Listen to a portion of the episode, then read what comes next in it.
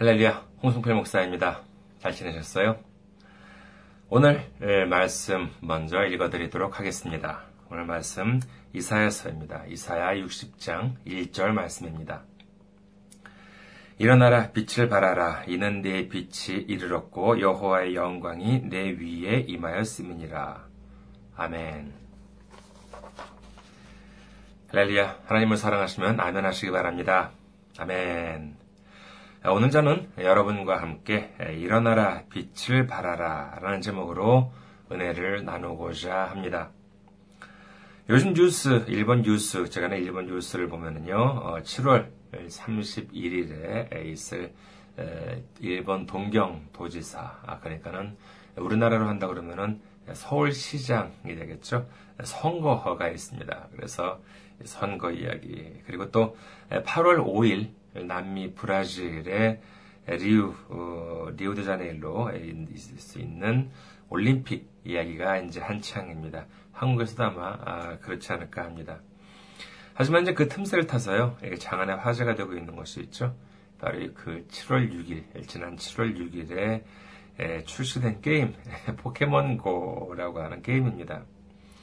혹시 들어보신 분이 계실지도 모르겠습니다만요, 이 포켓몬이라고 하는 것은 만화이자 애니메이션인데, 이것이 이제 게임으로 등장을 했다는 것입니다. 아, 그런데 이게 그 게임에 이제 등장을 했는데 뭐 정작 이제 일본에서 만든 게임이에요. 어, 뭐 포켓몬이라고 하는 것은 이제 일본 애니메이션이고 그다음에 일본에서 만들어진 이제 게임인데 닌텐도라고 하는 데에서 만들어진 것인데 정작 그 7월 6일날 서비스가 시작된 데는 그 일본이 아니라 어, 미국 그다음에 호주였다고 해요. 뉴질랜드 그랬는데 에, 벌써 그 게임 시작해가지고 뭐 얼마 만에 미국에서든지 미국, 뉴질랜드, 호주 게임 인구가 벌써 6,500만 명이 넘었다고 합니다.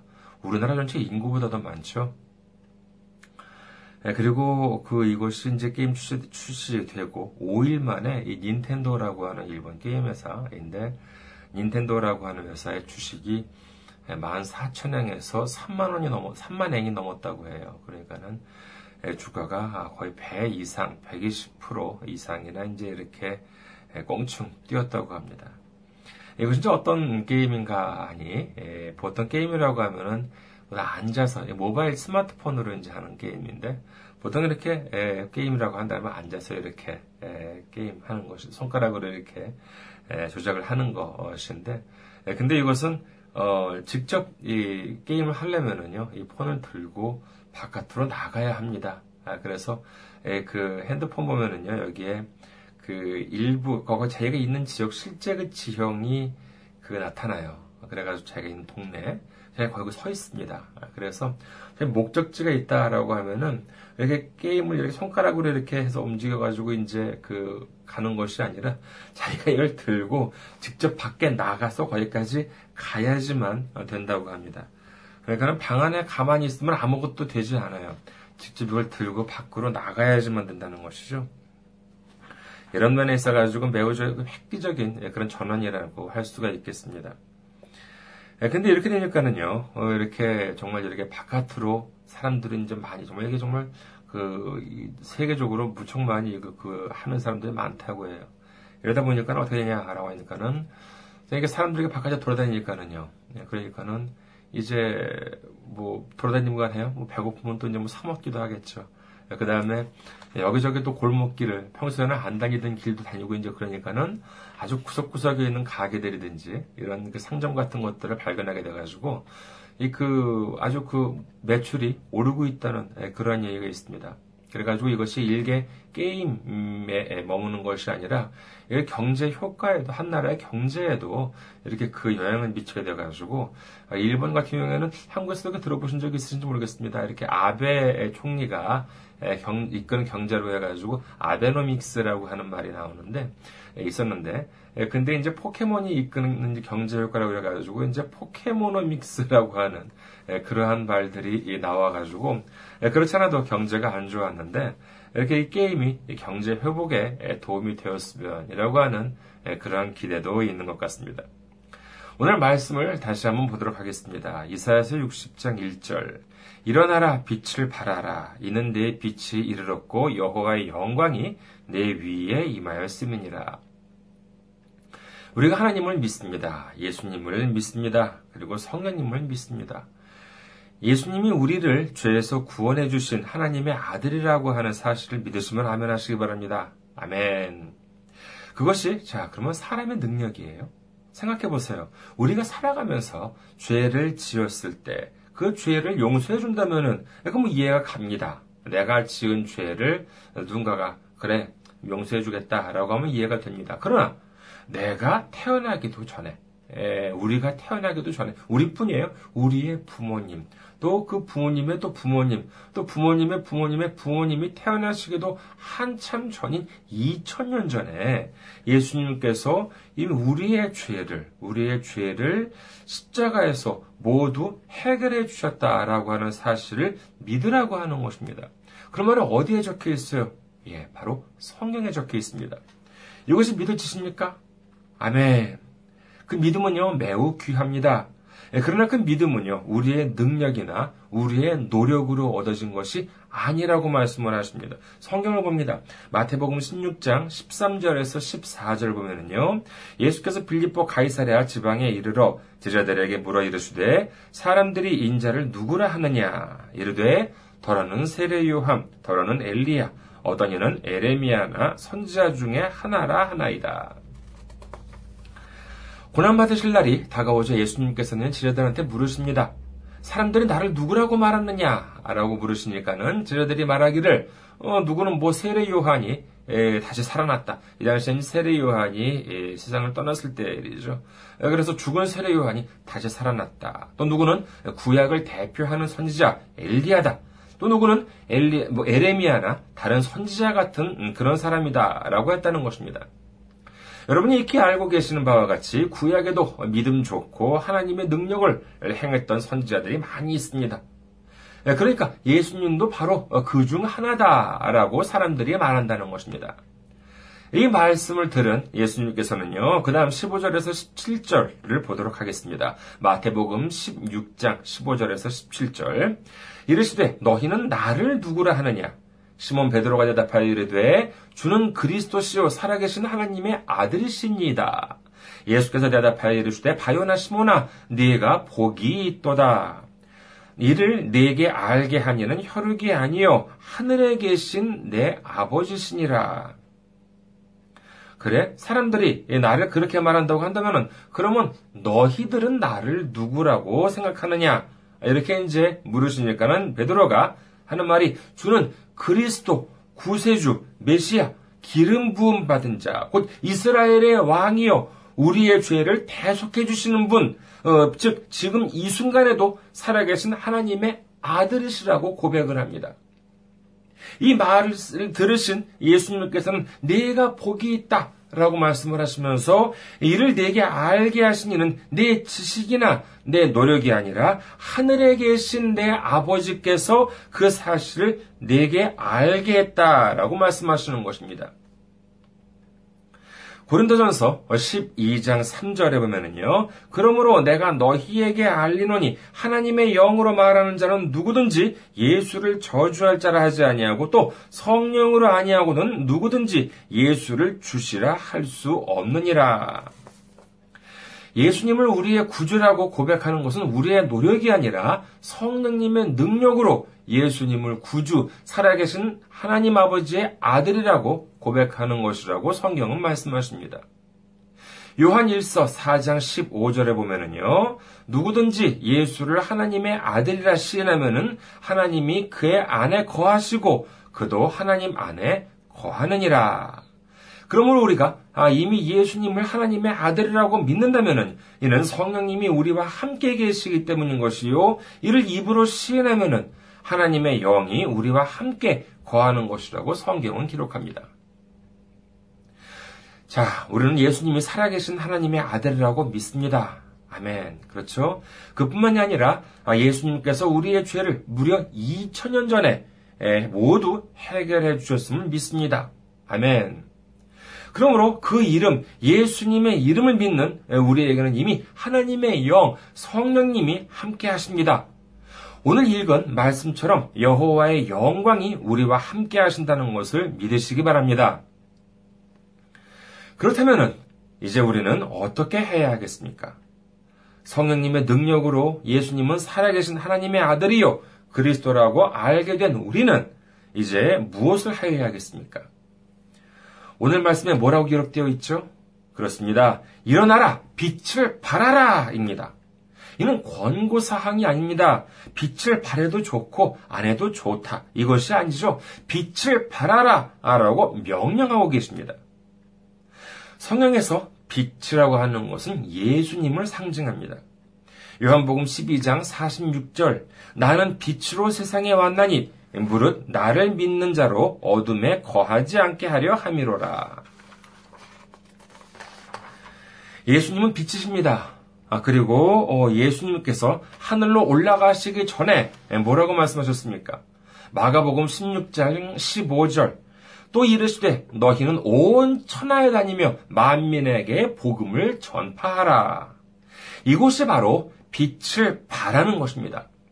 만약에 빛이 있는데 빛을 발하지 않는다면 어떻게 되겠습니까?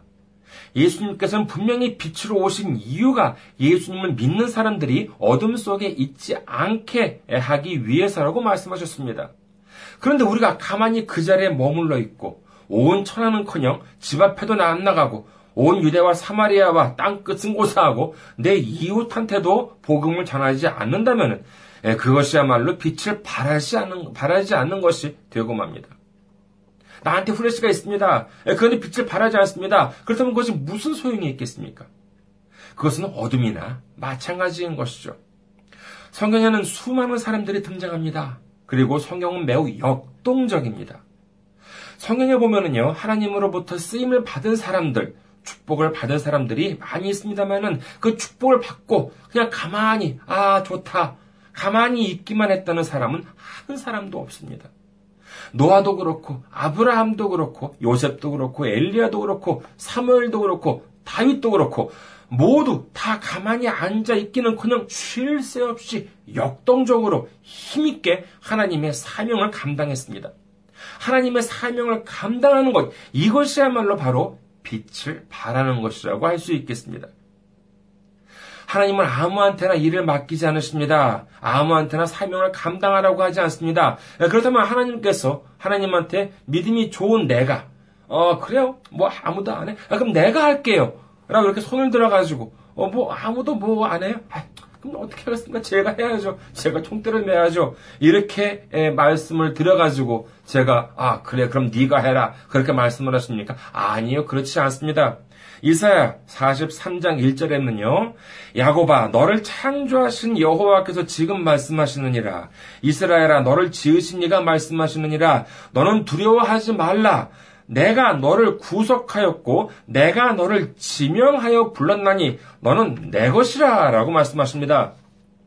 내가 먼저 나선 것이 아니라 나를 지으신 하나님께서 나를 구원하셨고 나를 지명해서 즉 내 이름을 꼭 찍어서 부르시면서 하는 말씀이 너는 내 것이라라고 말씀하셨다는 것입니다. 이것이 얼마나 놀라운 하나님의 은혜입니까?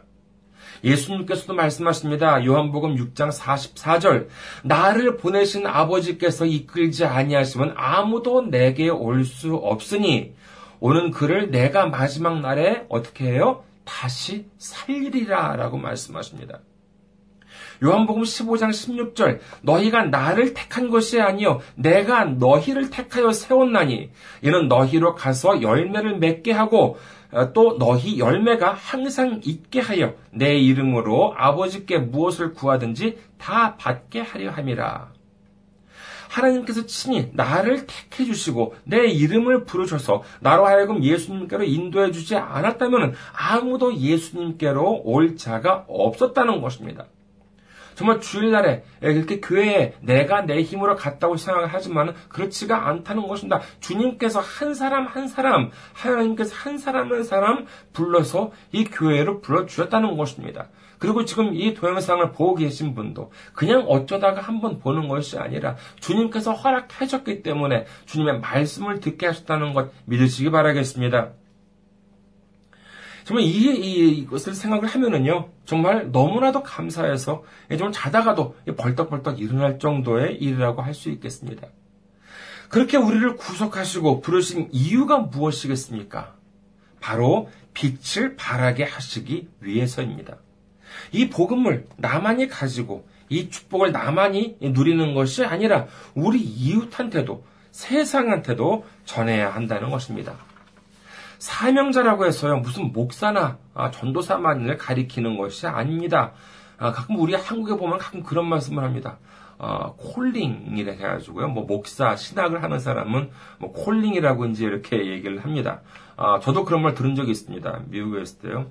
제가 이제 신학을 한다고 하니까는 누가 저한테 물어봅니다. 아, 그러면 홍영자께서는 콜링을 받은 적이 있냐요? 그래서 아니요, 저 그런 거 받은 적이 없습니다. 아, 그러네요. 어, 자기는 그, 막, 부흥해 가가지고, 아, 정 성령 가운데 부르심을 느꼈대요. 어, 그래서 사실이겠죠. 저는 그걸 의심을 하지 않습니다. 다만, 이 콜링이라고 하는 것을 유독 강조하는 사람, 한국 사람들밖에 없습니다. 예, 그런 사명자라고 해가지고요. 무슨 목사나 전도사만이 사명자로 부르심 받는 것이 아니라 교회에 모여 있는 분들, 그 다음에 지금 이 동영상을 봐주시는 분들 모두가 다 사명자라고 믿으시기 바랍니다. 하나님이 부르시지 않은 사람은 한 사람도 이곳에 올 수가 없고 교회에 올 수가 없고 하나님의 말씀을 들을 자가 없다고 말씀하시는데 다시 말해서 지금 모두 교회에 가시는 분들 지금 이 동영상을 듣고 계시는 분들 모두 다가 하나님께서 친히 지명하여 부르셨다는 것을 믿으시기 바랍니다. 그렇다면요 우리는 이제 빛을 발해야 합니다. 우리가 아, 받은 축복을 전해야 합니다. 예, 그렇다고 당장 집 밖으로 나와가지고요. 옆에 사는 사람 뭐 교회를 뭐 억지로 이제 끌고 나와야 된다. 뭐 이제 그렇지 않으면 벌 받는다. 아 그런 것이 아닙니다. 아, 물론 예, 성령님께서 그와 같은 마음을 주셔서 어, 복음을 전한다면 이건 대단히 예, 귀한 일이라고 할 수 있겠습니다만은 복음을 전하는 방법은 꼭 그것만이 아닙니다. 마태복음 5장 16절 이같이 너희 빛이 사람 앞에 비치게 하여 그들로 너희 착한 행실을 보고 하늘에 계신 너희 아버지께 영광을 돌리게 하라. 아무리 우리가 성경 말씀을 전하고 예수님을 전한다 하더라도 우리의 행실이 악하고 법을 지키지도 않고 민폐를 끼치고 행동이 바르지 못한다면 누가 예수님을 믿고 주님을 영접하겠습니까? 그것은 하나님께 영광 돌리는 것이 아니라 오히려 주님의 이름을 더럽히는 것입니다. 내 이웃이, 내 주변 사람이 나를 보고 예수님을 영접하고 복음을 전할 수 있게 되시기를 주님의 이름으로 축원합니다. 말씀을 정리하겠습니다. 일본에 있는 속담 중에서 보면은요, 이누모 아르케바 모니아따루라고 하는 속담이 있습니다. 이노모 아루케바 모니아타루. 혹시 일본어를 공부하시는 분이 이 방송을 들어주실지는 모르겠습니다만은요. 직역을 하면은요. 개도 걸어가면은 막대기에 얻어맞는다라고 하는 그런 뜻이에요. 에, 흥미로운 것은 여러분이 그 제 해석, 뭐 직역을 한 것입니다만은요. 이 제 해석을 듣고 어떤 생각이 드세요? 이 속담은 당연히 무슨 뜻이 있습니다. 여러 가지 모든 속담 다 거기에 숨겨진 뜻이 있는데 이놈아 아르케바 뭐니아다루 개도 이렇게 돌아다니다 보면은 막대기에 이렇게 맞닥뜨리게 된다, 얻어맞는다 라고 하는 것인데 이 해석 어떻게 여러분께서는 생각을 하십니까? 흥미로운 것은요, 이 해석이 두 가지가 있다는 것입니다. 제가 어거지로 이렇게 끼워 맞춘 것이 아니라 실제로 이 일본에서 이 속담의 해석이 두 가지가 있습니다. 하나는 뭐냐 하면은요, 그냥 집에 가만히 있지 쓸데없이 이렇게 왔다 갔다 거려다가 어, 막대기에 얻어 맞고 안 좋은 일이 생긴다. 그냥 자, 가만히 집에 있는 것이 이렇게 얌전하다라고 이제 이것이 첫 번째 해석이고요. 두 번째 해석이 뭐냐면은요. 집에서 아무것도 하지 않고 가만히 있으면 아무 일도 일어나지 않는다. 밖에 나가야지만 무슨 기회라도 잡을 수가 있다라고 하는 해석입니다. 여러분께서는 어떻게 생각하세요? 어느 쪽이 좋다고 생각하십니까? 물론 둘 다 일리 있는 해석입니다만은요, 믿음 안에서는 이 두 번째 해석이 옳다고 할 수 있겠습니다. 아, 하나님이 나한테 축복을 주셨어.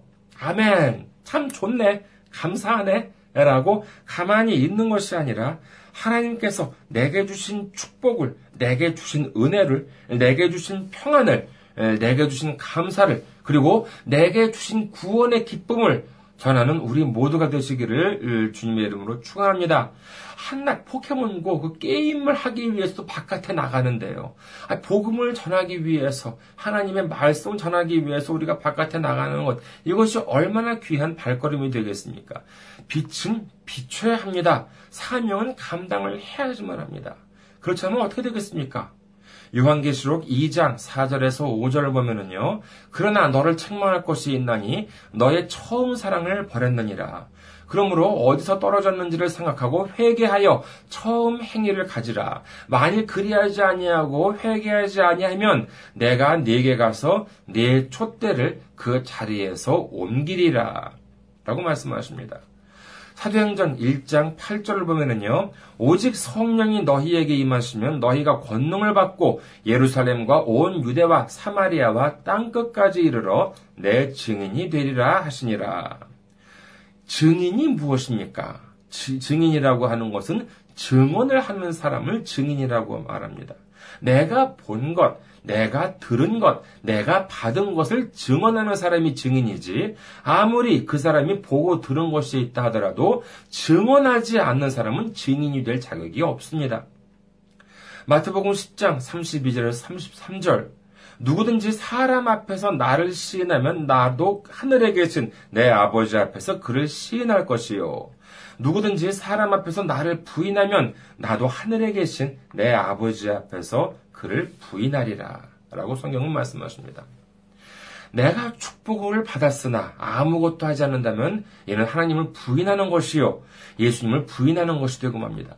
하나님께서 내게 주신 축복을, 내게 주신 은혜를, 내게 주신 평안을, 내게 주신 감사를, 내게 주신 구원의 기쁨을 전하고, 주님께서 내게 주신 사명을 감당하고, 주님의 빛을 이 땅 온 세상에 발하여 전하는 그리고 마침내 주님으로부터 큰 칭찬을 받는 우리 모두가 되시기를 주님의 이름으로 축원합니다.